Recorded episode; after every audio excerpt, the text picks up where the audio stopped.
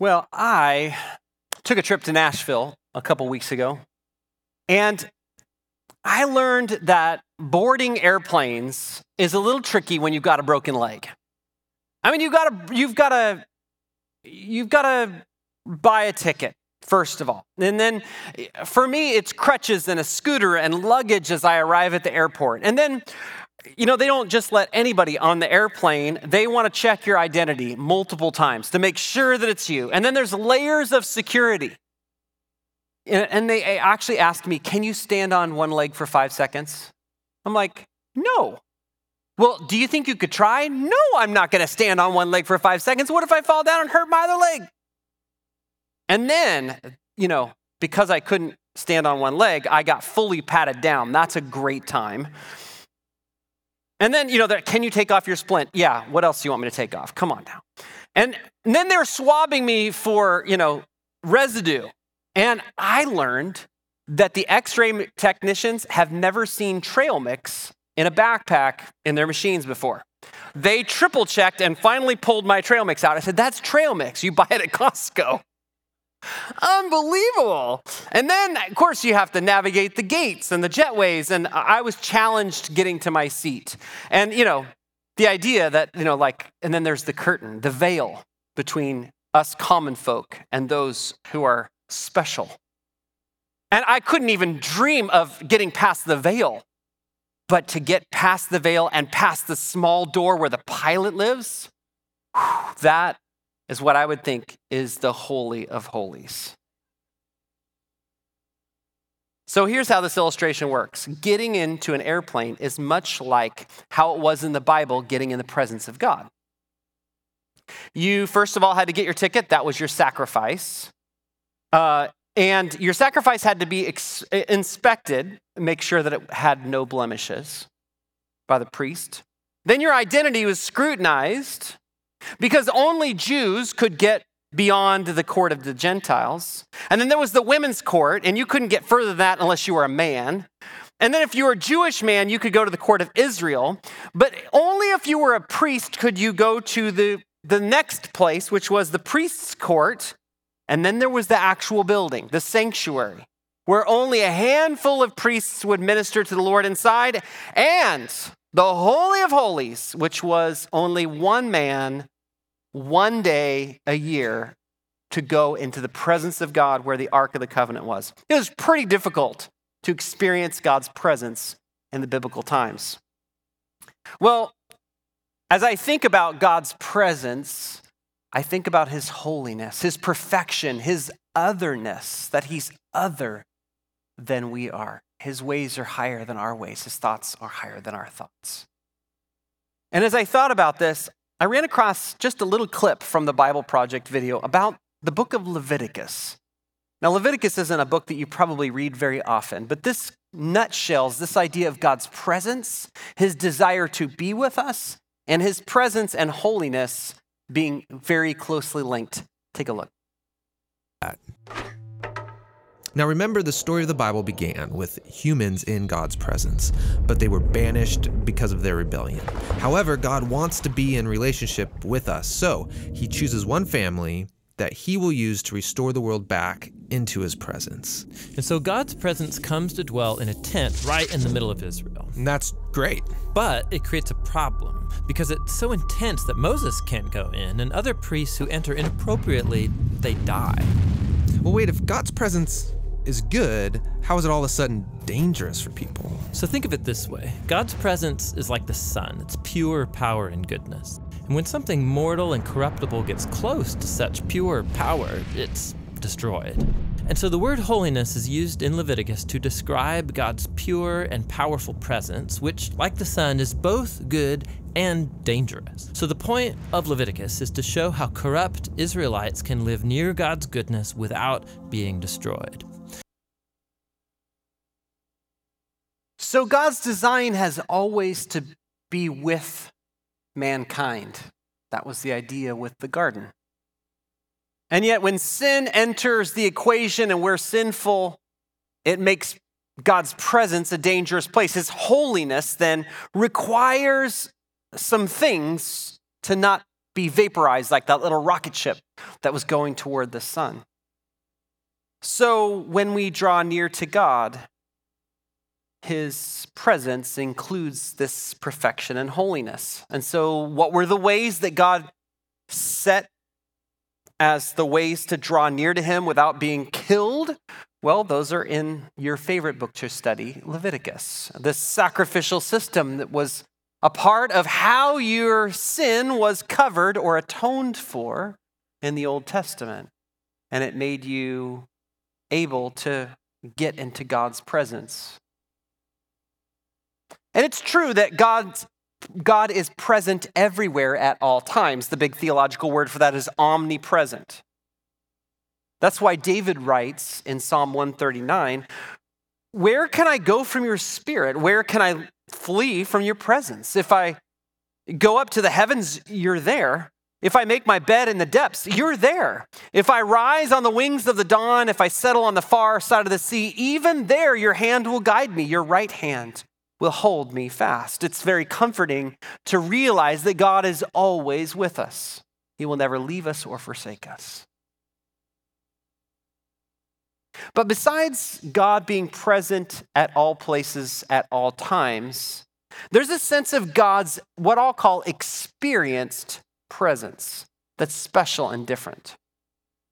Mentors like Tozer would call it the manifest present, presence of God. So, as biblical history moves forward, you come to King David, who changes how God's holiness and presence is experienced in a radical way. And that's what we're going to see in this, the 23rd message in this series. That's right. I'm not bored yet. This series I'm calling Lessons from Three Kings about Saul, David, and Solomon. And certainly some Psalms in there, as well as some Proverbs who are written by Solomon. But today we're going to look at 2 Samuel 6. We're going to see several responses to God's presence. And my challenge to us is that we would look at our hearts and we'd examine how do we approach God's presence in our worship today. So as you turn, if you want to turn in your Bibles or your digital Bibles to 2 Samuel 6, just want to give you a little quick review and context. In the last chapter, chapter 5, we have David who becomes king, first of all, over in Hebron over the tribe of Judah, and then he becomes king over all of Israel. He also conquers this little town called Jerusalem, and he sets up his capital city there. Besides setting up his capital city there, he wants that to be where God's throne is, where God's experienced presence is. And his goal is to bring the Ark of the Covenant, which it carries God's presence into that place. So that's going to be his aim and goal in this chapter. So this first part, there's three parts of this this uh, sermon today. The first one I'm calling dancing and dying. Let's take a look at verse 1. David again brought together out of Israel chosen men, 30,000 in all. That's a big group of people for this parade. And he and all of his men set out for Baalah of Judah to bring up from there the ark of God, which is called by the name, the name of the Lord Almighty, who is enthroned between the cherubim that are on the ark. It's a very long name. So let's talk about the ark of God for a moment, shall we? Now, for those of you who have seen Raiders of the Lost Ark, this might have some kind of vague familiarity to you. The Ark of the Covenant is this gold, wooden, gold plated box, which is about almost four feet long and about two or so feet high and two feet wide. And it was made as the people of God were exiting in the Exodus out of Egypt to the promised land. It contained three things the law, which was what Moses received on Mount Sinai, the Ten Commandments carved in stone, those were inside it. Also, a jar of manna. Manna was this bread like substance that fell on the ground that God sent to his people so that while they're on a 40 year camping trip, they would have bread to eat. It's, it shows God's provision. And Aaron's rod, which was the staff that literally blossomed, even if it, while it was on as a staff away from a tree, it blossomed with an almond blossom. And yes, I said that correctly almond people. Those three things were in the Ark of the Covenant. It was placed in a tent called the tabernacle, which was the t- tangible place where heaven and earth, where God's presence met, where God would dwell with his people. The ark represented, represented God's immediate presence and glory on the earth. So after getting the promised land, the ark is in a town called Shiloh for almost 400 years inside the tabernacle. Now, the Jewish people would go there for festivals and they would gather around, and worship, and make sacrifices. In the beginning of 1 Samuel, if you recall, during if you've been here throughout the series, you remember a priest named Eli.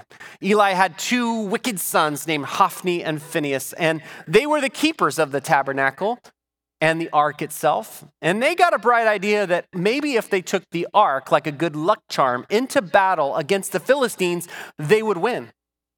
Eh, the ark was never supposed to be a good luck charm. And so, as they go into battle, guess what happens? They all die, and the ark gets taken by the Philistines into enemy territory. Now, along the way, while the ark is gone, the tabernacle actually moves from Shiloh to Nob and then to Gibeon. But there's no ark inside, even though they keep doing the sacrifices. Now, the Philistines, meanwhile, have this ark. They don't know what to do with it, so they put it in their temple. But then everyone starts getting hemorrhoids. Yes, you heard me right. Hemorrhoids. You can go back and listen to that message. The curse of having the ark illegitimately gave you lots of pain, and that was before Preparation H even existed. So they go, we got to get rid of this thing. They keep putting it in different cities in Philistia, same result.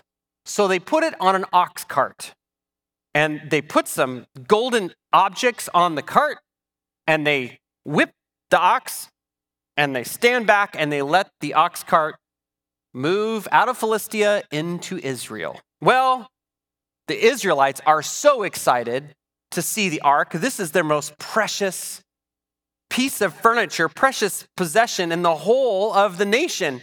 And so, after seven months of a little trip it arrives in Israel at the house of Abinadab.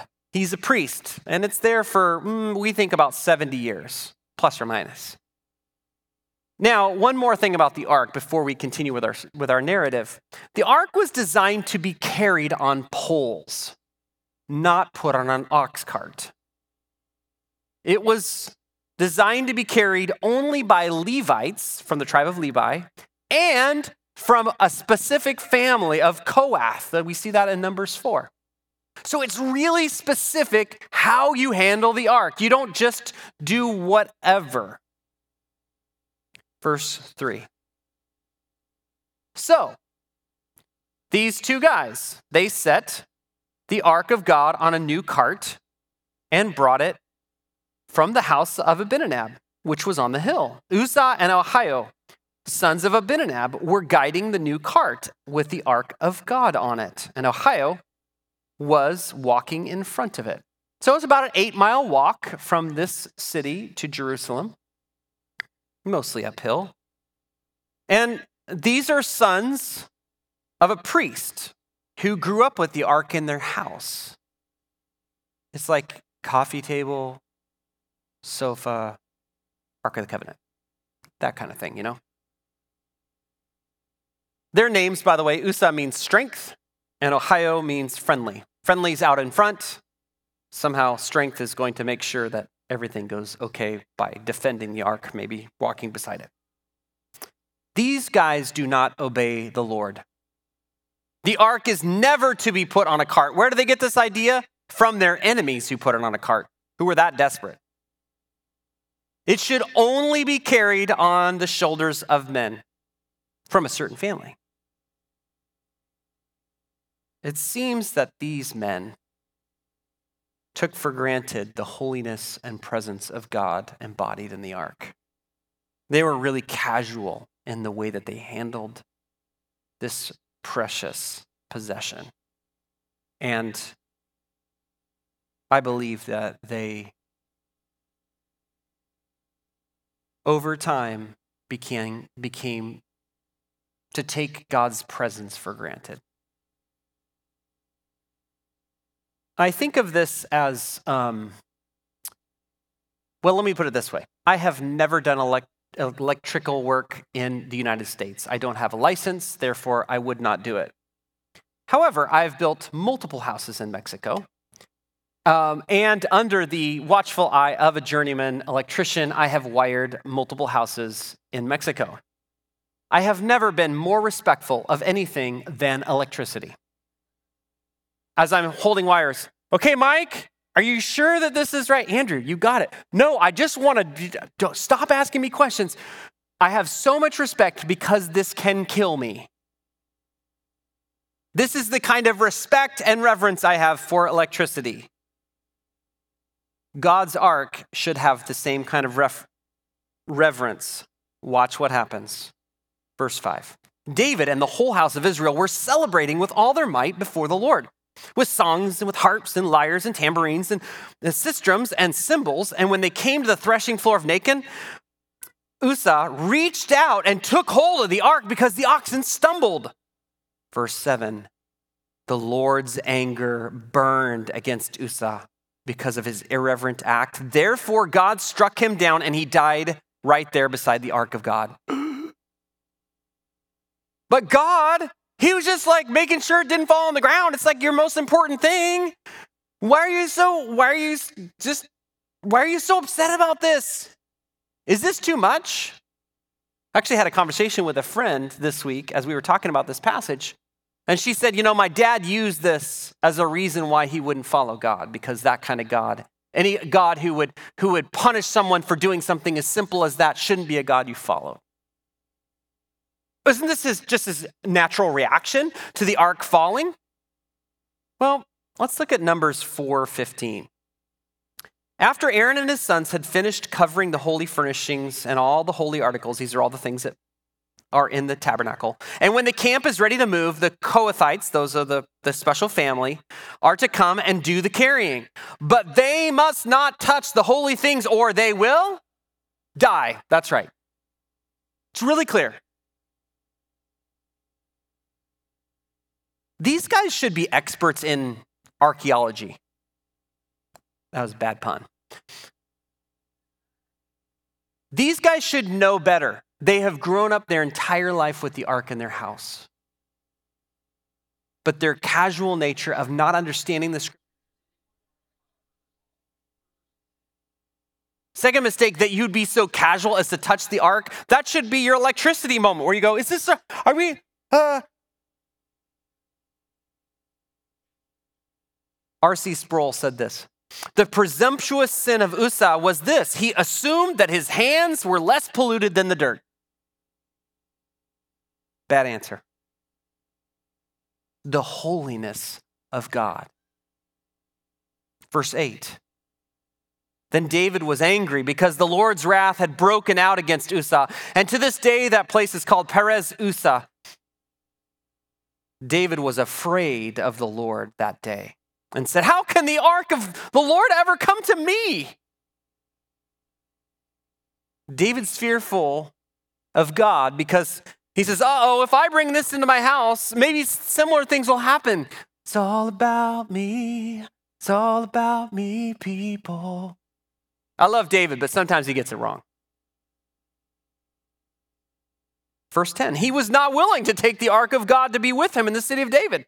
Instead, he took it aside to the nearest place, the house of Obed Edom the Gittite, and the ark of the Lord remained in the house of Obed Edom the Gittite for three months, and the Lord blessed him and his entire household. David's like, I'm going to try it out in your house first to see if you like get killed like those other guys, and then I'll see what happens for me. I love David, but sometimes he gets it wrong. First Chronicles 26 tells us that this guy was actually a Hebrew and a Levite. Good choice. He's actually even part of the Kohath family.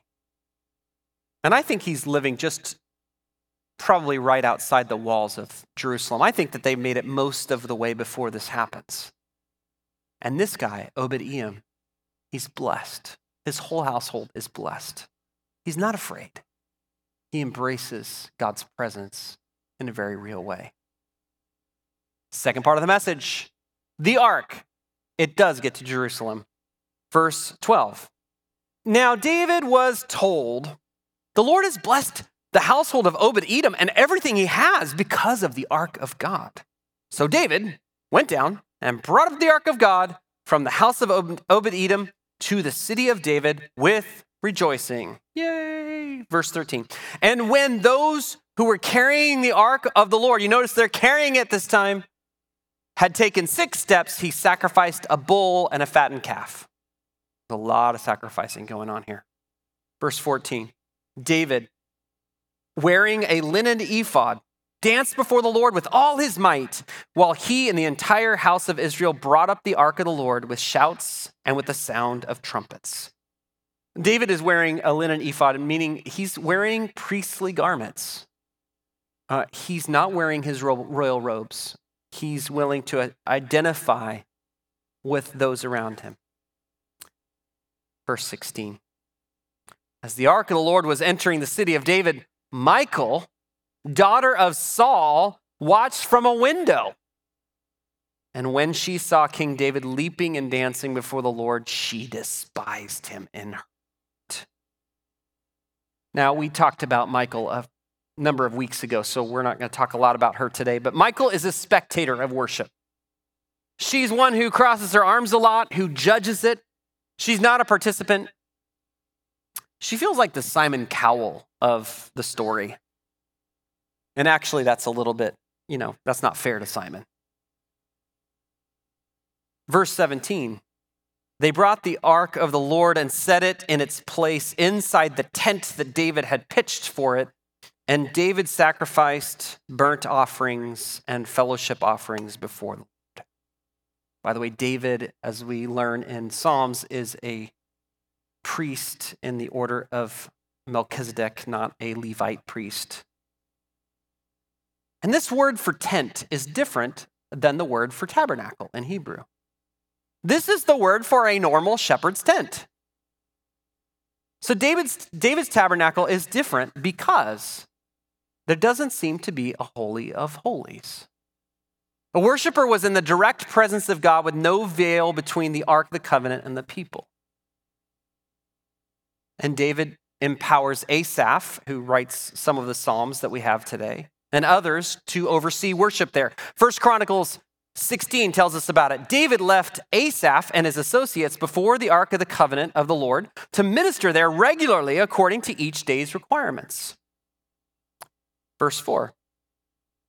And he appointed certain of the Levites to minister before the ark of the Lord and to record and to thank and praise the Lord God of Israel.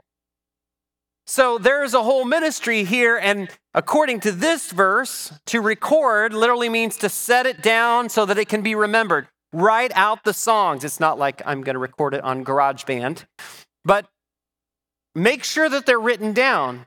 Guess what we get out of this? The Psalms. The first day, David writes a psalm on the occasion. We see this in verse 7. Then on that day, David delivered this psalm to the thank the Lord in the hand, into the hand of Asaph and his brethren, so they could sing it over and over. It could be one of their new hit worship songs. First Chronicles tells us that David actually hired almost 10,000 people to do this ministry 24 7. Over 4,000 musicians. Talk about a, a battle on who's going to play guitar this weekend, right?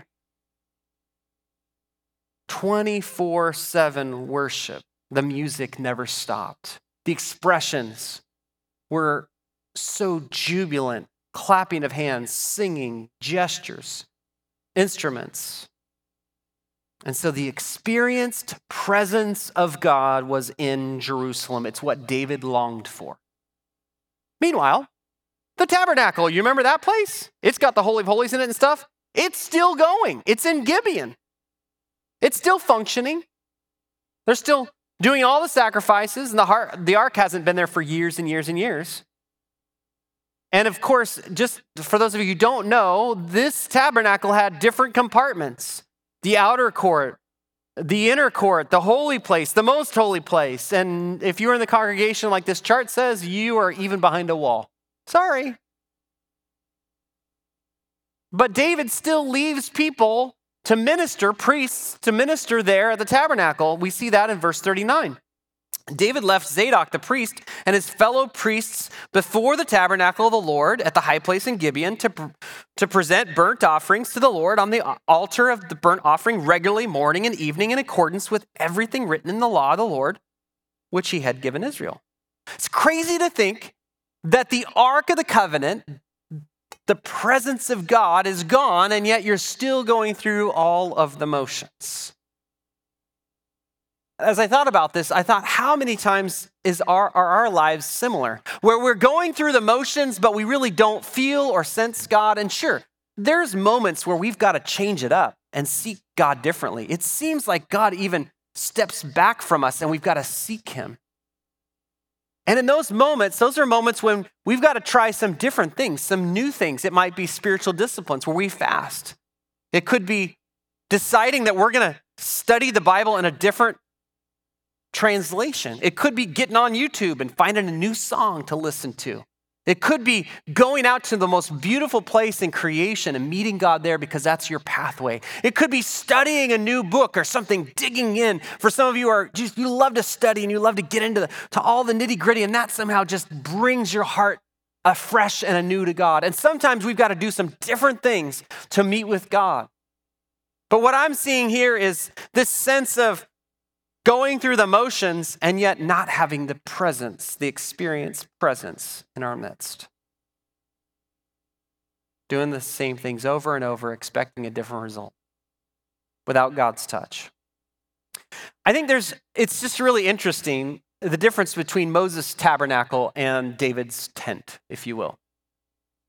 Moses' tabernacle, I think, showed that perfection was needed to approach God, that you needed certain sacrifices and things to be able to approach God. And that was a good thing to learn and see.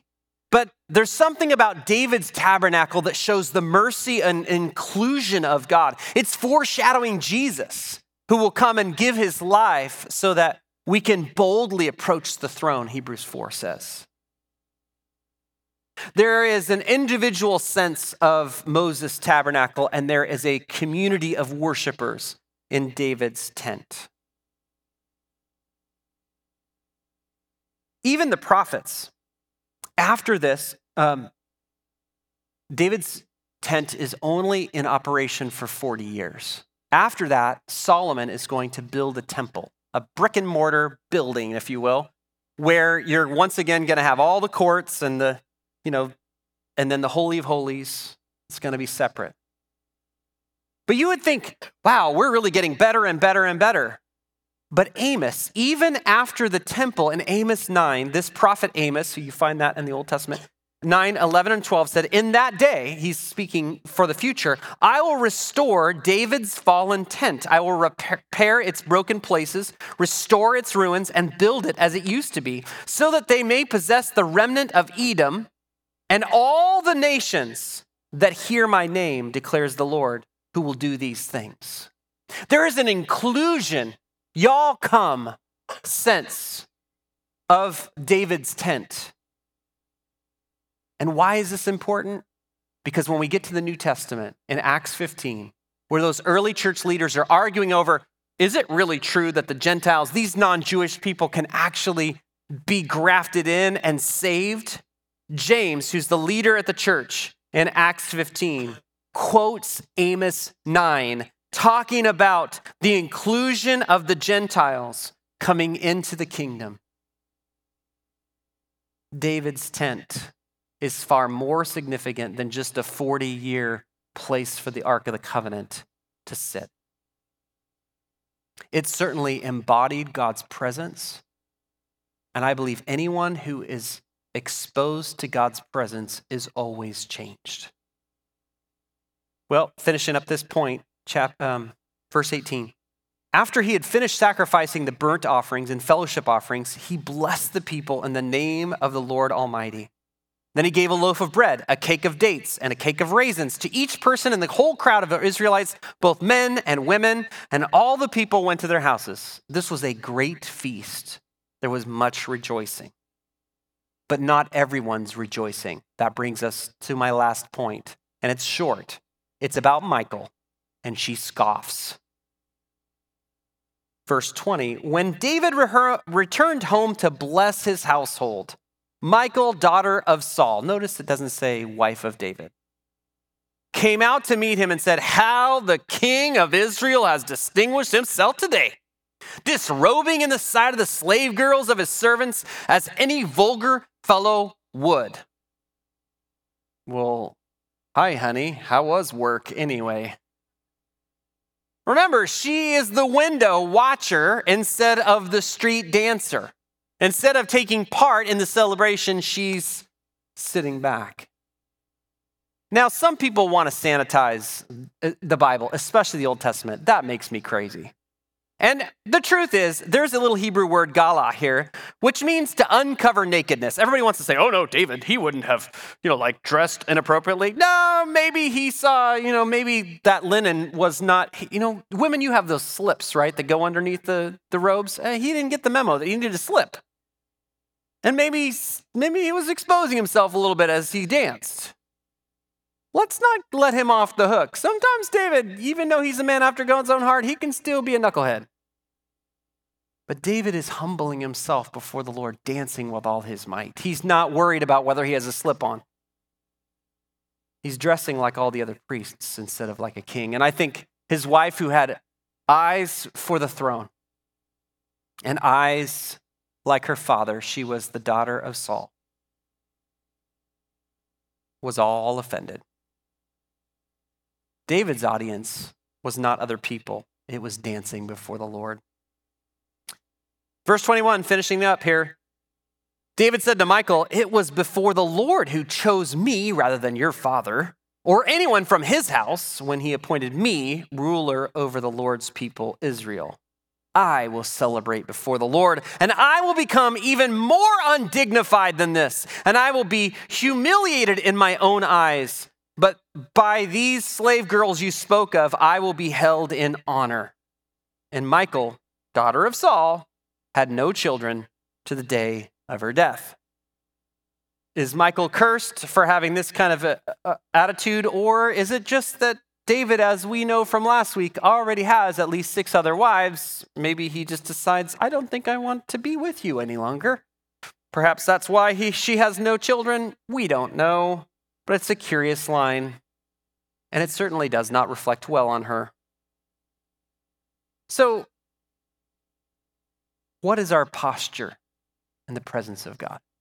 I'm going to invite the worship team to come, and we're going to finish with a song here in a minute. But as they come up, I want to remind you of a few people from our narrative and see who you relate to most.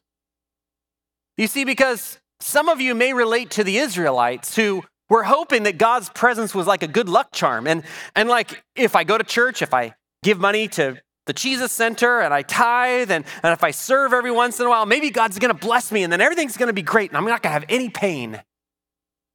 Maybe that's your interaction with God's presence. Or you're like the Philistines, who God's presence made them very uncomfortable, if you know what I mean. And maybe there's guilt and issues in your life where you need to come to the cross for cleansing, for, he- for healing.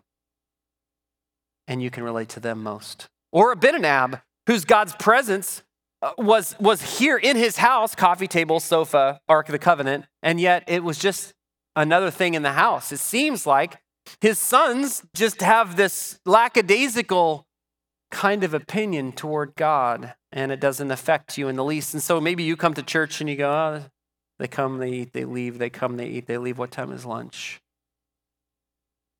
Or maybe like Uzzah, who has become too familiar with God, and maybe you have too. And you treat the sacred as commonplace. and you have an over familiarity with God, and you've lost your sense of awe, this is the one that I relate to most.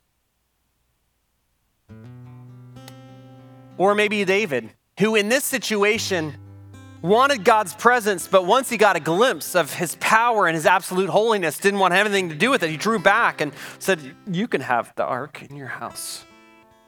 You're not sure you want to be that close to God because you're afraid of God. Or like Michal, arms crossed in the window, spectating. Don't want to get too crazy. Those people, they're like, they're so emotional. There's so much emotionalism. I don't know about you, but my body and my spirit and my emotions, they're all tied together. And when God's moving, I get emotional. It doesn't mean I check my brain out the door.